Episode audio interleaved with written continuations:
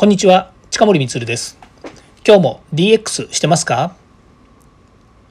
デジタルトランスフォーメーションで変化をつけたいあなたにお届けする DX 推進ラジオです。毎日配信していますのでよかったらフォローをお願いします。今日は DX 番外編として中小企業の DX 推進というお話の中でですね誰に担当させるデジタルがわからない人でも良いですか？というお話をさせていただきます。最近ですね、やはり中小企業の DX 推進ということで、いろんな会社からですね、えお問い合わせをいただく中にですね、え誰を DX 推進のメンバーにしたらいいのか、もしくはですね、その推進リーダーを誰にするのかっていうことをですね、よくお問い合わせをいただくんですね。で、文脈的にですね、DX、デジタルトランスフォーメーションの話なので、デジタルがわかる人っていうふうにですね、皆さん、え、思ってですね、えー、いろいろ考えているんですけれども、実際ですね、え、こういったえ人たちがどこに所属をするのかっていうとですね、まよくあるのがを大体ですねあの製造現場もしくはその製造業っていうことになりますと現場にいろんなリーダーがいらっしゃったりですねそれから生産技術とかですね品質管理とかですね、まあ、いろいろこう分析したりとかっていう人たちもいますまたですね情報システム部というのもあったりですね、まあ、こういうところのメンバーがですねこう、えー、まあ、リードしていくっていうことが結構今までもあったんですよね。でそれは間違いでもないですしやはり社内の中でですねそういう人たちに、えー、担当させる方がですねより今までのことも分かりますし社内のシステムのことも分かるということで、えー、まあ、選ばれるケースっていうのは非常に多いんですよね。でこのことについて特に問題があるということではありません。ただですね、えー、DX を推進するっていうのはデジタルだけではないんですよね。ですから、まあ、その会社においてのですねそのデジタルっていうとですね、まあ、新しい仕組みを導入するですとか今までの古い、えー、既存の、えー、システムをですね何かこう新しくしなければいけないというふうなことをですね積極的に考えると。でこれはどちらかというとデジタル化の話なので、えー、まあ、それこそ情報システム部の人たちでも良いでしょうしそれから、え生産技術とか例えば、えそうですね会社の中での、えイノベーション推進センターとかいうところがですね会社の、え仕組みを考えていくということですね。もっと言うとですね、社長室とかですね、社あまあ、社長直下のですね、まあ、いろんなプロジェクトチームということで動くような人たちもいらっしゃいますよね。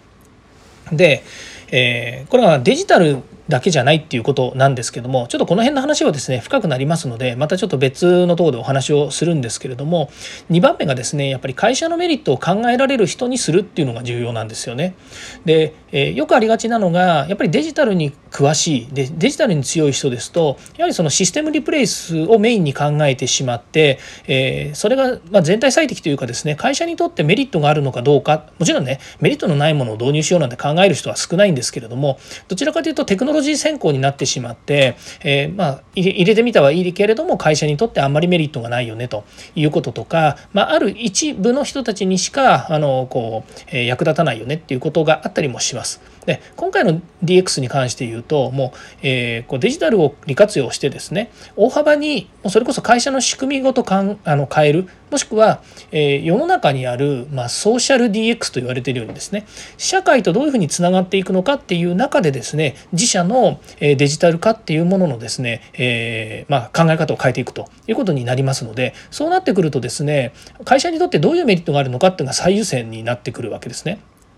なので、まあ、会社にとって最優先ということがその個人にとって最優先ではないっていうことではないんですけれどもやはり会社にとってのメリットを一番に考えてその DX を考えられる人っていうのが重要になってまいります。で3番目がですねこれ重要なんですけど全体のバランスを考える考えられる人っていうことなんですよね。で、えーと、一つ前にですね丸1のところでお話ししましたあ今回の話じゃないですね前の時にお話ししたですねその DX 推進をするにあたってのポイントで組織戦略事業戦略推進戦略みたいなものとそれから社員全体のですね合意形成が必要だっていうお話をですねさせていただいたかと思うんですけども、ま、そこに代表されるようにですねやっぱり全体のバランスが取れる人がそこにつかないとですねやっぱりこう片手片手落ちになってしまうんですよね。まあ、もちろんですねあの DX 推進というものが何なのよっていうところはあります。あなたの会社の DX は何ですかというようにですね、まあ、DX を推進するにあたっての肝になるですね会社としての方向性というものを実現するということが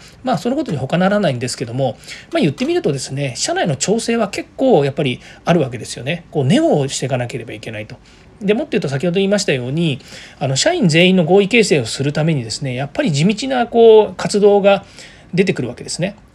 まあ、社内のエヴァンジェリストと言われているような形を取るかもしれませんしもっと言うと、まあ、友軍のようにですね、まあ、いろんな人の、まあ、所属長や、えー、部長や事業部長やですねいろんな人に掛け合ってですねそれこそ、えー、調整をしなければいけないっていうこともあろうかと思います。トップダウンで全部が済むということではないんですね。ですのでそう考えた時に、えーまあ、この全体のバランスが取れる人っていうのはとても重要です。でこれ社内だけの問題じゃないですよね。やっぱりデジタルということになりますと、まあ、本人デジタルが分かる分からないっていうことがあったとしてもですね外部のパートナーですよね。自分のとこの会社でですね、まあ、例えばの話クラウド自分たちで作れるわけではありませんのでクラウドを外から借りてくると外のクラウドを借りるといった時にですねやっぱりしっかりと外部のパートナーさん SIR さんからそういうベンダーさんとですねコミュニケーション会話ができる能力それからデジタルについてですねですね。技術的に細かいことを全部知る必要はないですけれどもある程度メタなところでですねコミュニケーションができる、まあ、知らない用語もしくは知らない技術があればですね学ぶ姿勢こういったものがですねやっぱり必要になってまいります。そういう意味では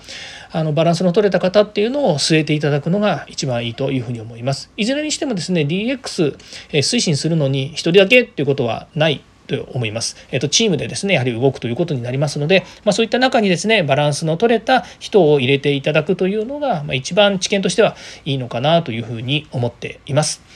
はい、えー、ここまで聞いていただきましてありがとうございました。次回も DX に役立つ話題を提供していきます。よかったらいいねやフォロー、コメントをお願いいたします。近森光でした。ではまた。